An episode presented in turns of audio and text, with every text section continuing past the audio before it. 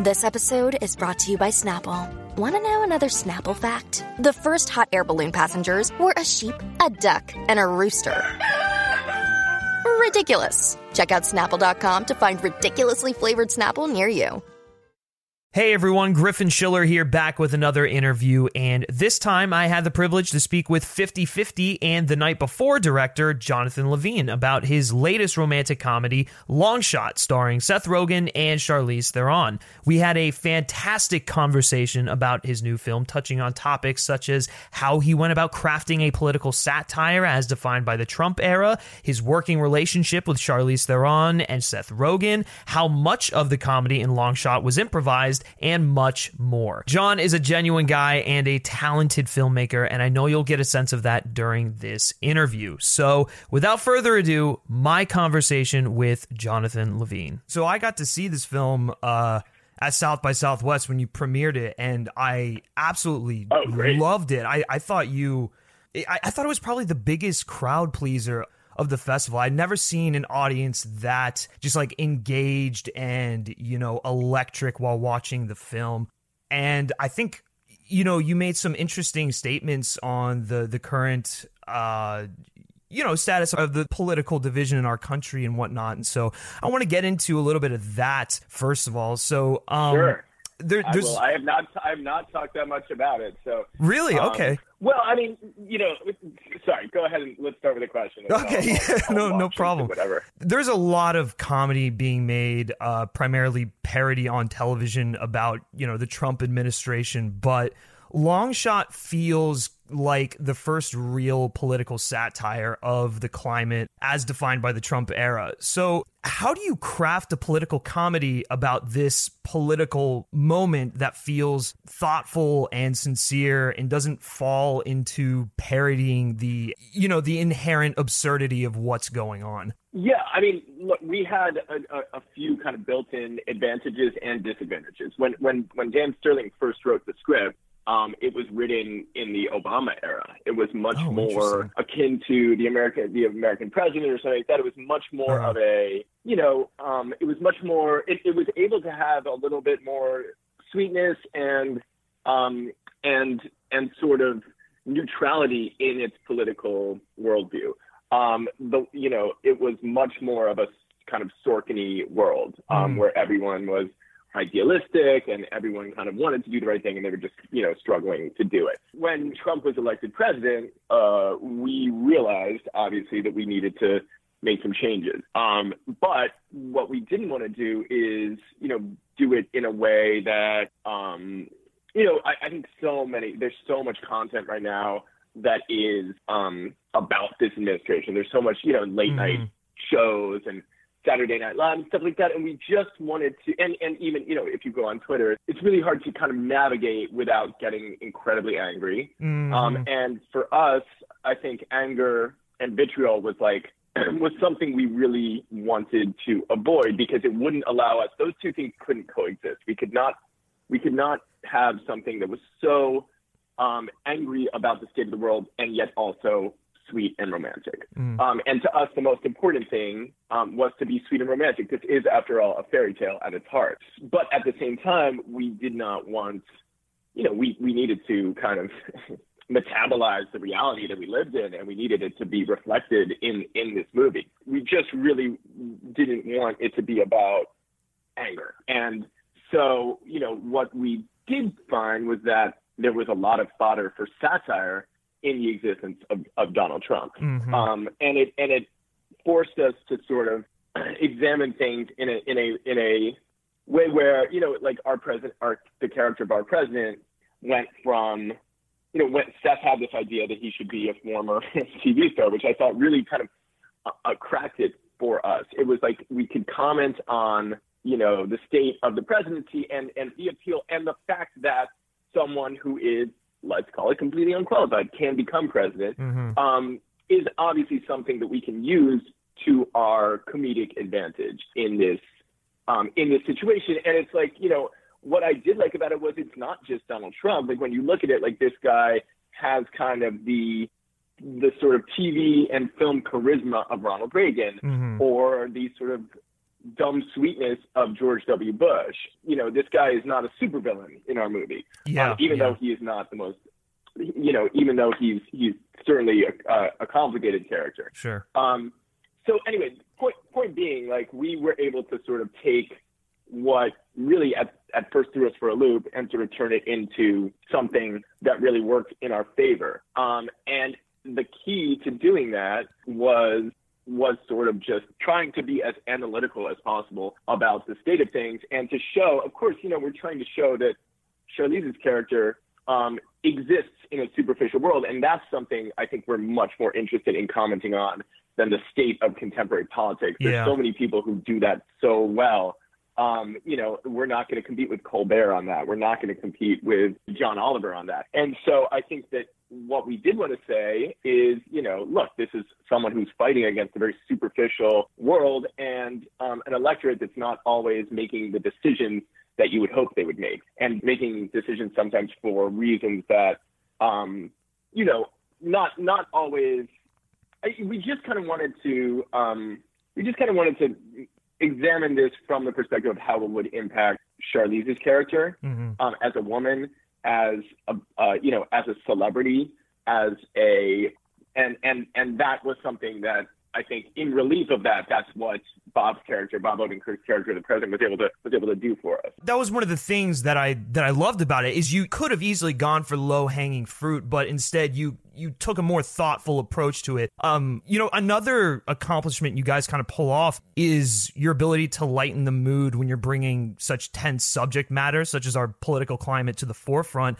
Uh, Right. how how do you ride that line between being a romantic comedy and a political satire for everyone, and also pushing the boundary in a way that challenges the audience instead of alienating them? Yeah, I mean, well, that was the hardest thing, and and I think that um, for us, and I know it's kind of it, it, it is hard for some people to hear it, but for us, the most important thing was sort of to to remove ourselves from our current context, strangely, and to think about a time when the the debates between Republicans and Democrats and left and right were not as sharply drawn and and and there were and it was more about ideals, right? So we're we're sort of trying to do that kind of Frank Capra thing where it's like there's things that all Americans can agree on, right? And it's and it's a little tricky in this day and age because it gets so clouded in the fact that people are so divided and you know um but there are things we can all agree on that we or there should be at least things we can all agree on that we want to reflect um in ourselves. And those are those are very often like kind of personal ideals and moral ideals and they're not necessarily political ideals although they probably should be um but they're not.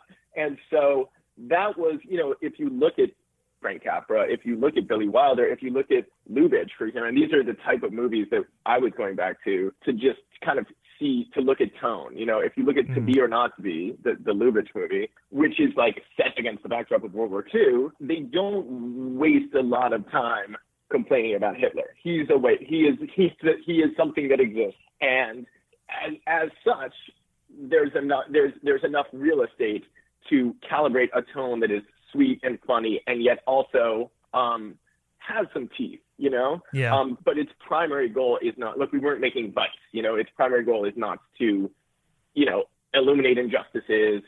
And, it, and, and so it's not coming from that place. But I think that that was really the way to find the, the, the, the calibration of how these things can coexist. But it was always first and foremost our goal. Like if you, you know, it, with with all this stuff, and I've done this a few times now.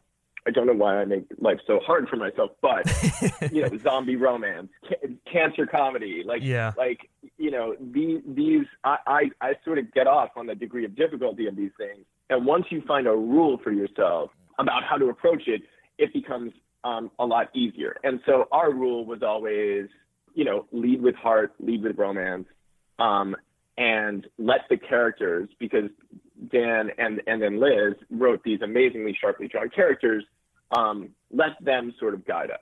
And you know, the great thing about making these movies with Seth is you also have enough time in the day to fail. Um, you can, you, you know, the stuff on our cutting room floor. uh, There's there's enough for two movies that suck, you know. Um, so like, it's not to say that we get it right all the time, but in in the rigor of trying things out and in the sort of um, in, in the notion that everyone's on the same page and we're all going for the same thing and we're letting the characters lead and we're letting the heart lead, but we're also, you know, taking doing a take or two that that, that doesn't necessarily do that and just seeing what works and then cutting it. You know, no one has to see it if it doesn't work. so um, it's just we, we we've kind of like by this one we've kind of perfected the process. Um, so it's you know to get these things to coexist it definitely involves a lot of trial and error and it involves failing a lot and it also involves being very rigorous and methodical in the editing room yeah, yeah, for sure. Well, and you know that that just gets me thinking. You know, because I was watching the film, I, I feel like there was probably a lot of improvisation on set. And you talked about you know letting the actors kind of play around a bit. Is that something that you kind of encourage? And, and, and how much of the film and the, the comedic beats were improvised? Well we do a few things. Um, and, and my, my feeling on all this has, has kind of evolved um, it, over the last 10 years. You know when i first did 50-50 with those guys they pretty much introduced me to this style of filmmaking. Um, on the wackness you know i would let actors kind of uh, do whatever they want every once in a while, but it never became you're not doing any of the dialogue from the scene, mm-hmm. which is what happens a lot um, on Point Grey movies, and and I loved it.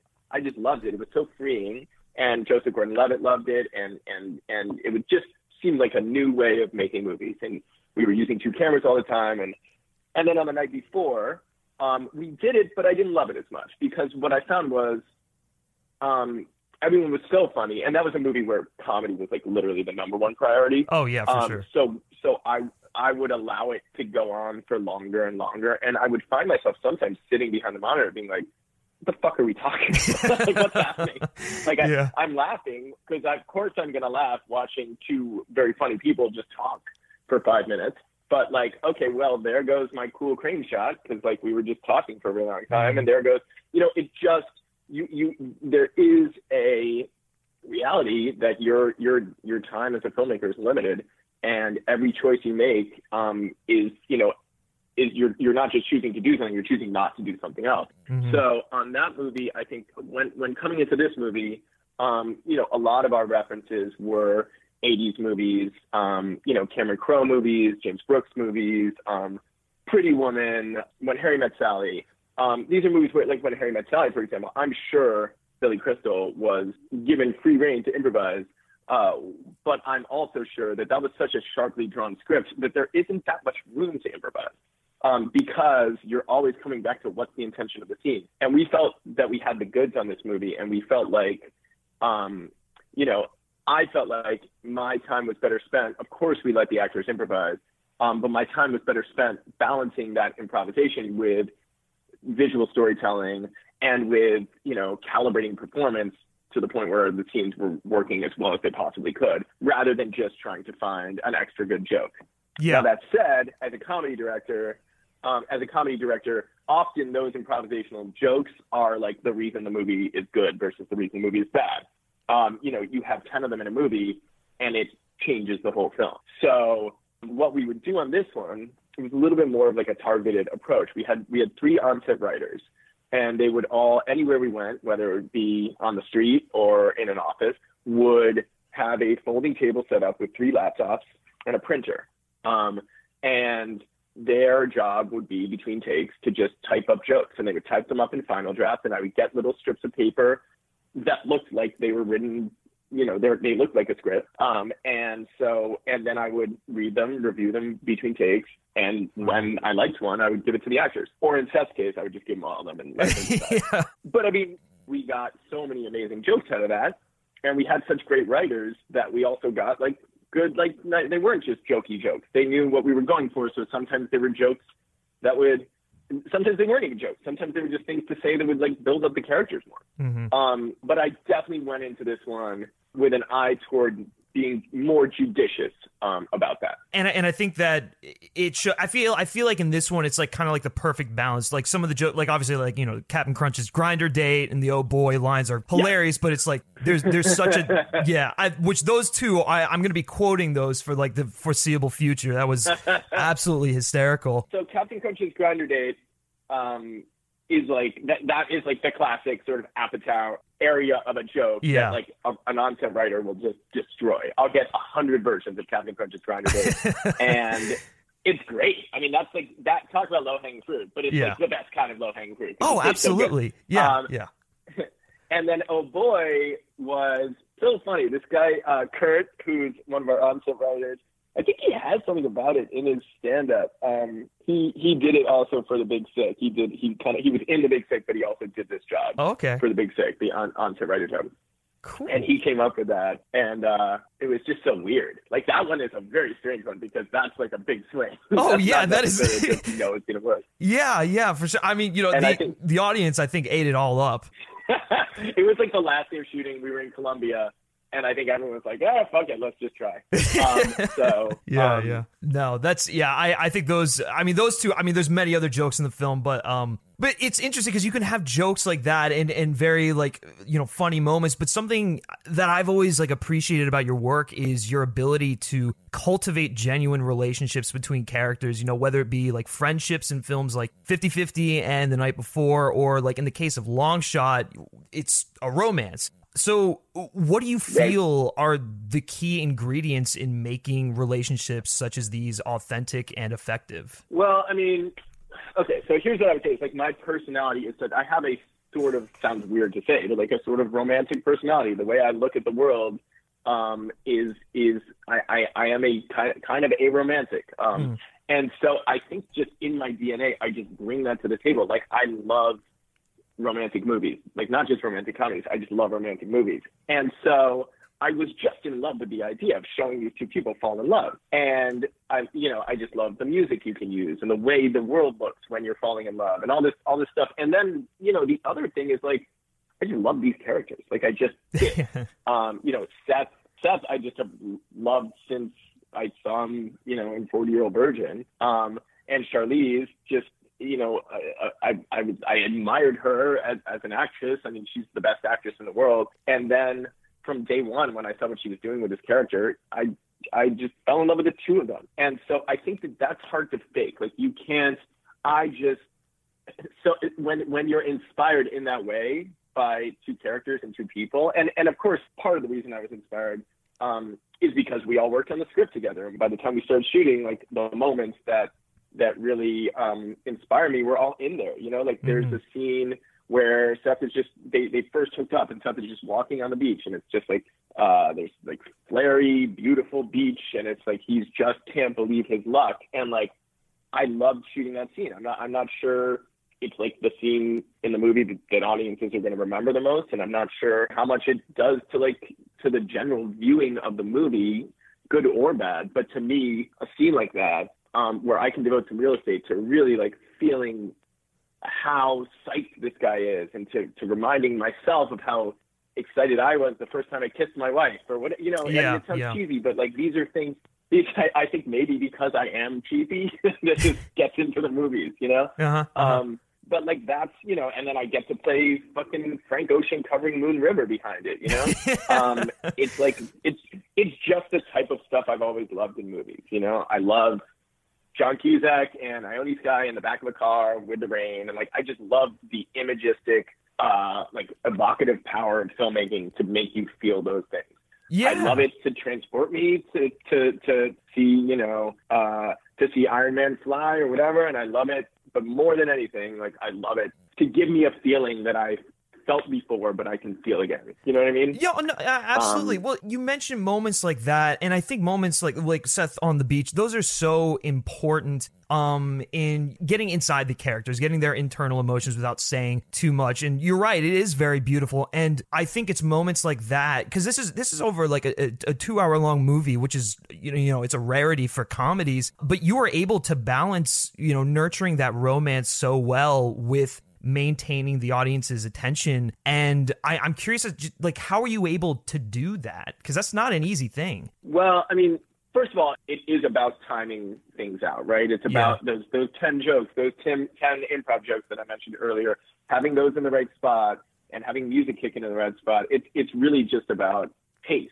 Um, but what it what it's also about is hitting the beats at the appropriate time. And I think that you know we were very here's here, the, the thing with working with Seth and Charlize too. I mean, they're they're you know I, I just have more experience with Seth, but Right. it's like the thing is never done. Every step of the way, you are writing and rewriting and thinking. I mean, I, I I've never met anyone who thinks harder. And that is like it's so important to do that because if you don't think hard, you're gonna end up working harder Mm. because you fuck something up and you're gonna end up having to work that much harder to fix it. So it's like, you know, in the script phase, we're looking at pace too. Um, and then especially in the post production phase, it's like, you know, we test the movies a lot.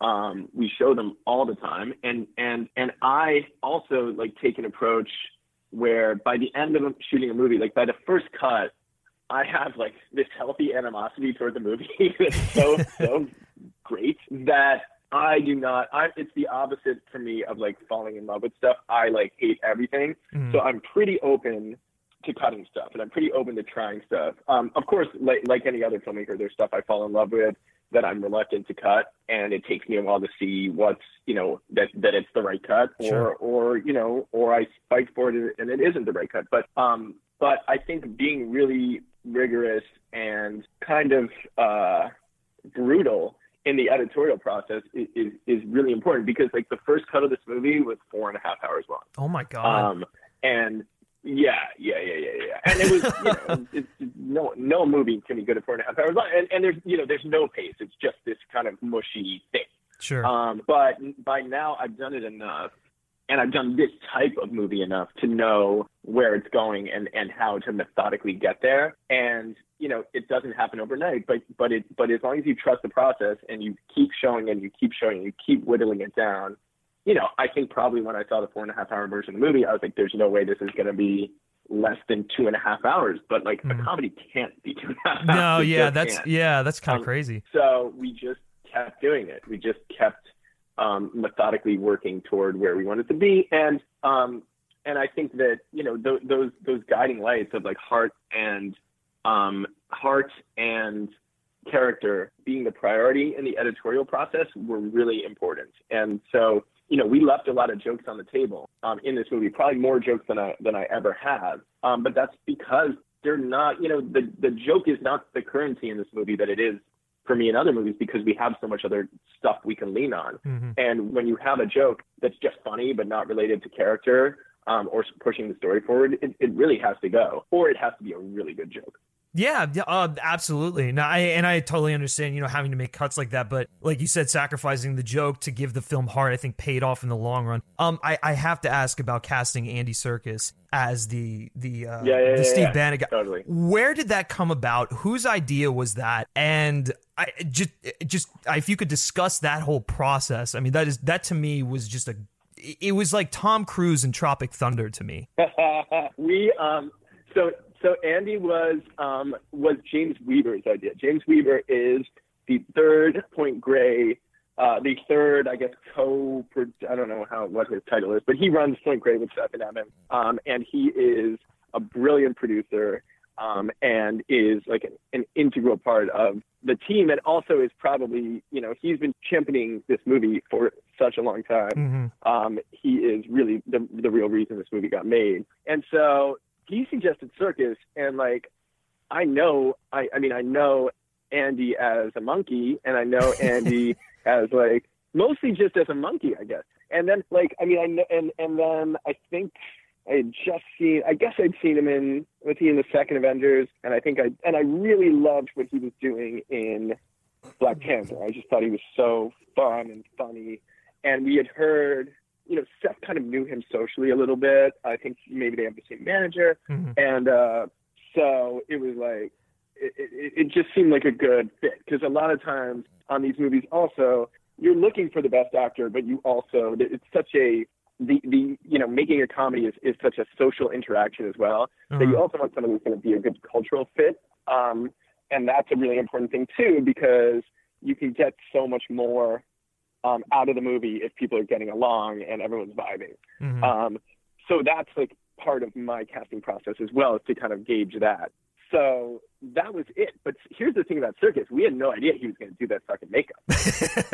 Like- yeah. so we thought we were just getting Andy Serkis, and then and then and then one day I I was on set, and I'd heard they were doing a makeup test for Andy, and I went and um, there was this guy who just looked like this old, like kind of pickled white dude with a lot of liver spots and a big red alcoholic's nose. Mm-hmm. And uh, I was like, "Who's that guy?" He was standing in front of the camera, and sure enough, it was Andy. Oh my god! And he looked amazing. The, the, the Montreal makeup uh, and prosthetics who did an amazing job. And so, um, yeah, and so that was my first meeting with him, the first time I'd ever met him. And since that point, uh, I, you know, throughout the whole shoot, I only saw him in makeup until the very last night, uh, where we shot till like one in the morning, and then, you know, we were shooting in Montreal, so they have this wonderful French restaurant that's open till like five. Nice. And we went out and we had a glass of wine together. He, he came in, he was getting out of his makeup, and he came in, and I was like, oh, that's yeah, totally, that's what you look like. I had not ever met him. That was the only time I've ever met the real dude. yeah. Um, so it was very funny, and and and I mean, I just thought like, what an amazing guy to just. And by the way, just the, the nicest guy and the most wonderful actor. Uh, But to to come in, and you know, you have one week on a movie, and uh, to decide that that you're going to sit in a makeup chair, you, you have to, you know, he has to get up at midnight to get there um, for like a 7 a.m. call to be ready. gosh. Um, and I was like, why? why? Why are you doing this? And I think it's just like it's it's it's that's what makes it fun for him, and that's how partially how he accesses these characters. And he says he sleeps. He says he just sleeps in the chair. Yeah. Oh, that's So- that's insane. I mean, you know, it's so funny just because like someone, you're right. You don't really know what he looks like because I mean, unless you've just like seen him out and about, but like you don't because he's always playing these characters hidden either in you know motion capture or in this case prosthetics, and so he's like he's really quite the chameleon. So that was a I I, I loved that. I loved that little that little bit there. Well, Um, thank you. Yeah, no, no and of by the way, he's been directed by. When you talk about to him about other directors he's been directed by, Uh-huh. I mean, he had a day he said where he went to ILM and was directed by Peter Jackson, Steven Spielberg, and James Cameron in the same fucking day. Oh my god! Because like he was being, you know, he was probably attached to a hundred. He was in a green thing attached to a hundred things. But Right. he's he's one of one of our. We're so lucky to have him in the movie because when you look at his career, you know, and he's such a chameleon, and quite quite often it's it's it's a CG version of him, but he's just worked with. He's he's had iconic performances in some of the most amazing movies. Yeah, So he's cool. for sure. Speaking of casting, though, um, you know, Seth Rogen and Charlize Theron as romantic partners, like at first glance, it seems very unlikely, but in execution, it's kind of a stroke of genius. So, like, was that a decision f- that was there from the get go, or did it just kind of happen through like the casting process? I mean, they were both on board. You know, Seth. By the time I got to it, they were both on board. But I mean, I know that Seth was on first, and I know um, that it was very important to Seth. Like he, the only reason he made this movie is because Charlize said yes to it. And I think that it is an unlikely pairing, but I don't think any of us ever lacked faith or confidence in it. It never worried any of us because she, her persona to me is reflective of exactly the type of movie we wanted to make. We wanted it to be, uh, we wanted to be taken seriously. We wanted to feel like it was of quality, and yet we wanted it to be fun. And we knew all that was part of who she was. And, you know, even though she's basically known for being a very dramatic actor, when you meet her, you immediately understand that she's a funny human being and uh, a smart, thoughtful, lighthearted person. Mhm. Um, so that was never anything that was a concern. In fact, I think it was something that really excited all of us because we felt like we had these two kind of secret weapons, and the main secret weapon was their kind of the juxtaposition of the two of them and the chemistry between the two of them. Yeah, yeah, for sure. Like you said, eh, she she just she's so she's so naturally comedic in the film. Um and and I personally had never seen her, you know, do comedy like that before. So it was really um refreshing and and she it just she just so easily fit into it. So that that was a that was a very pleasant surprise for me. But I loved her in Young Adult, and that to me, even though that's obviously a very different tone, yeah. that to me showed her bravery and, and, and it showed her bravery and her comedic timing, but most importantly, it showed her bravery. And that's like very, very important. Um, she's willing to go out of her comfort zone. In fact, she craves it. Anything else to her is boring. Mm. Um, and I think that's why she's so great in the movie. Yeah, no, I had absolutely. But anyways, kind of going off of that comedy, you know, you you do something that's that's kind of tricky. At least I would imagine is tricky because you mentioned it's it's a very heartfelt um uh movie about this romance, but it like it's insanely funny and it manages to deliver a consistent level of comedy the entire way through even though you you know you mentioned leaving some jokes on the cutting room floor so I, I mean do you is is was that a challenge for you or did it just kind of come naturally um as far as as far as making it funny well i mean when you have Seth there and you're not so worried about that mm-hmm. um and uh, you know, Seth is really that is the thing look, I'm funny, and and and without Seth, I would probably make a relatively funny movie. But he is the one who sort of has honed that and understands that, and that's why we work so well together. Right. Is it's not necessarily a, a an, an exact split,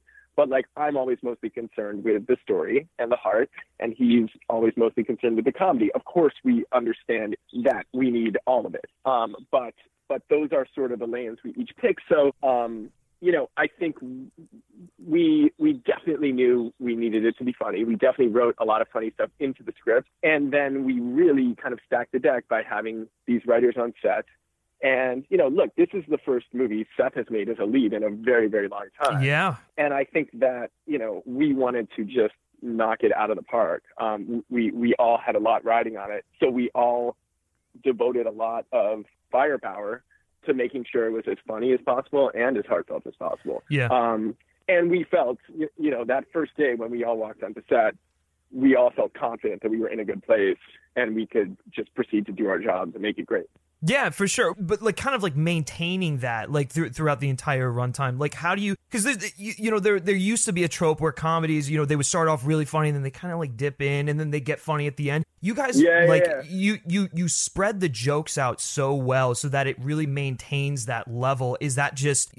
Are you are you planning that out? just or, be dumb luck. Yeah, I don't know. no, yeah. I, it, it's not like it, it's not like the you know. I think even though the editorial process of, of of creating jokes is is basically math. Um, I think that that is just. I think the reason it, it, you felt that is because a lot of the time the story is carrying the joke, and I think that was something that was really revelatory for us was that these jokes were not just like one-offs. Like a lot of the jokes that play really well are jokes that are story jokes. Mm-hmm. They're jokes like, you know, there's a joke when they're in the helicopter and like all the characters are kind of looking at each other and they all know now that Seth and Charlize's characters are hooking up um, and it's a joke that gets a laugh, which you would never think mm-hmm. um, in this modern era of comedy that type of joke would get a laugh, but it's because of the story. And you know, when Seth is like called to meet the Secretary of State for the first time, that gets a laugh, and that's yeah. not even because of anything we're doing. That's because of the charged nature of the story. So I think it's a credit to the screenwriters that the situations had enough kind of conflict and tension that the story could carry the jokes. Yeah. Um, because if it's just if it's just jokes, I mean, I just think we had a bunch of different like we had a very a varied palette of jokes that we could choose from, and that's not necessarily something a lot of comedies do right now. Mm-hmm. I think you know, for me, when I saw Game Night, like I don't know when it came out, like a year ago, maybe no, two years ago. Uh, I, th- I, think it was um, a year ago. I think I saw. Yeah. It, yeah, I saw it while we were editing this, and I just like I thought that was like a real um, step forward for for modern comedy. Yeah, I agree. Um, so I just I think that that set a bar that we were trying to meet as far as like the quality of jokes, the density of jokes, and the strength of the story and the strength of the the visual storytelling, which I thought those guys did a really great job with. Um, I don't know. That's neither here nor there, but that's just how I felt. No, for sure. I, yeah, and I, I think it kind of you know similar to Game Night, it had that effect where the where the comedy was consistent, yet it did have the heart, which which helps this film as, as along with Game Night kind of like it elevates it to that next level for sure. Cool. Yeah, That's no, cool. for sure. But uh, so two very quick questions because I know you've got your time is valuable. I really appreciate you talking to me for as long as you have. But first one, the jacket. Course. Where did that jacket originate from? Yes. Was it just hiding in someone's like garage or something? Did Seth just randomly bring it onto set or? Okay, so like this is why Seth is so brilliant, and it actually is not so, like it just makes it makes no sense. It's yeah. just a weird, dumb choice that he made. But for some reason, it's just he's like he's got this savant like intuition about things. Like when we started, we first started uh, doing a fitting for him. Like you know, between myself and our costume designer Mary Vogt, who's like amazing, um, who did Crazy Rich Asians, and it's just and she's an incredible costume designer. But we like kind of naturally went toward cardigans and button ups and like stuff that you've seen, um, stuff that you've seen journalists wear um, in in the past, and I think stuff that you know I think Seth had worn that type of stuff in the interview, and so was immediately like didn't want to repeat himself. Mm-hmm. Um, so it sort of forced him into making a different decision. But he had this notion of this guy as a sustained adolescent. So that's you know, and, and that's why I think he went with these kind of windbreakers that make him look like he's you know, I don't know, in an 80s breakdancing group or something. and like, but then at some point I overheard him say, and maybe he said to me, that he modeled the character's look on me which was simultaneously, which was like, which was like cool, but also incredibly insulting. So um, I've stepped up my fashion game. I no longer. I didn't. I never wore those windbreakers, but I do. Uh, I do. I have been accused of dressing like a 12 year old in the past. So, um, but anyway, yeah, that was his call, and it came from a very character driven place. But it also just came from a place of like wanting to do something weird.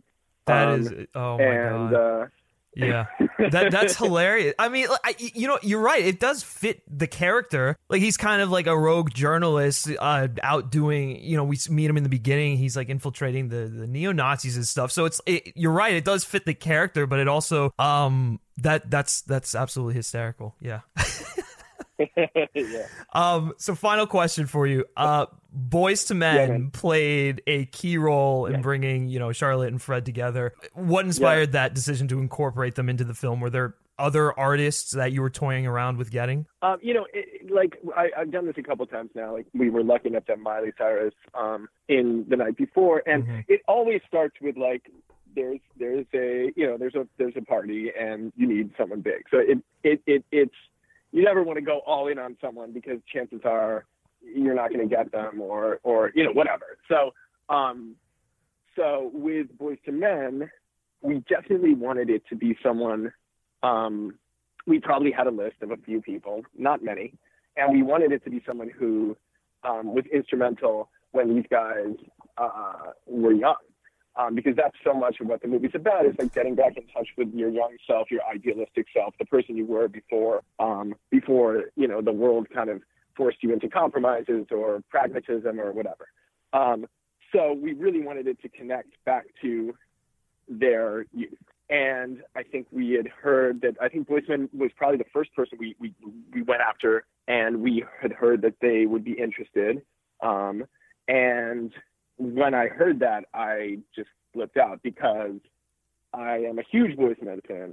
Not just Boyz II Men, but ABC, BBD, the whole East Coast family. Is Oh, really- sure, yeah. and like my first concert ever was Bobby Brown. So I'm like, I'm just like, I love this era of, of music. So for me, it was like a dream come true. And I mean, they were just so fun and incredible. And like, they have so many hits. It's insane. Yeah. Um, and the fact that we got them to do two songs in a row, which you don't often see in a movie. I really like movies where the artist gets to do two songs. hmm Like at, at the beginning of Ali, Sam Cooke does two songs. It's just like, you're just like, telling the audience like if you like this there's more of it look we're giving you know we really care about you having a really good time Mhm. and so we got to watch them perform um motown philly and it's so hard to think about it yesterday and like they probably did it at 4 a.m on a friday and everyone was at the end of the day and everyone was exhausted but it was magical um and you know uh it's really hard not to be moved by not just the song but the fact that as a filmmaker i get to watch